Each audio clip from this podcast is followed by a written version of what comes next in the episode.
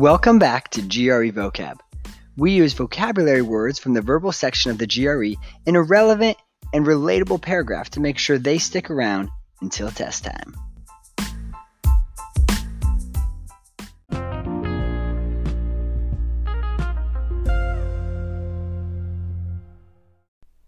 What up, what up? Welcome back to GRE Vocab. Today's five words are first, elegiac. E L E G I A C. Elegiac, expressing sorrow. Few can listen to the elegiac opening bars of Moonlight Sonata without feeling the urge to cry.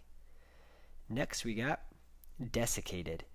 D E S I C C A T E D. Desiccated. Uninteresting or lacking vitality. Few novelists over 80 are able to produce anything more than desiccated works, boring shadows of their former books. Uh, the next word we have is subterfuge. S U B T E R F U G E. Subterfuge. It looks like, yeah, subterfuge. Subterfuge. Something intended to misrepresent the true nature of an activity. Finally, deci- finally deciding to abandon all subterfuge, Arthur revealed to Cindy everything about his secret affair over the past two years. Next, we got affable. A F F A B L E. Likeable, easy to talk to. For all his surface affability, Marco was remarkably glum when he wasn't around other people. Last, we got colossal.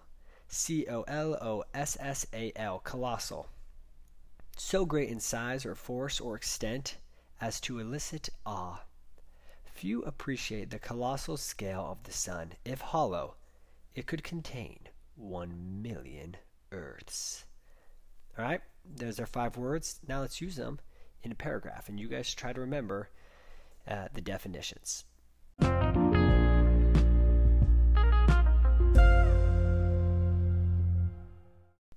So we started watching WandaVision. We have one episode left.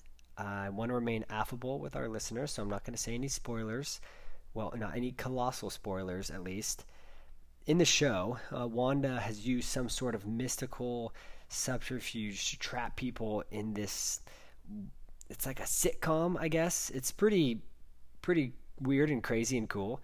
It started off really confusing. Um, there's only, I think, five episodes. So just kind of push through the first two when you're really confused and it starts to explain everything and get a lot better. If you were worried about um, that after Avengers, Marvel would kind of have nothing left to offer us and just start churning out desiccated spin offs, this should put you at ease. Although the show has definitely lost much of its action scenes for a more enigmatic and at times elegiac tone it's still really good. Anyways, check it out and use code GRE Vocab at checkout, and you can get two free fast passes to Space Mountain. Thanks, guys. Let's catch you next week.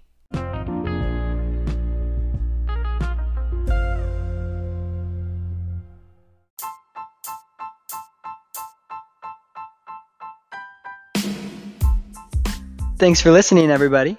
Don't forget to sign up for our mailing list to get these vocab words sent to your inbox so you can follow along while you listen.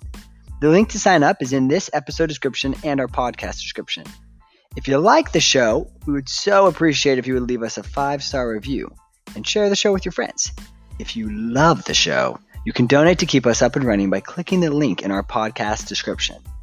Contact us at grevocabpodcast at gmail.com. Thanks for listening, everybody.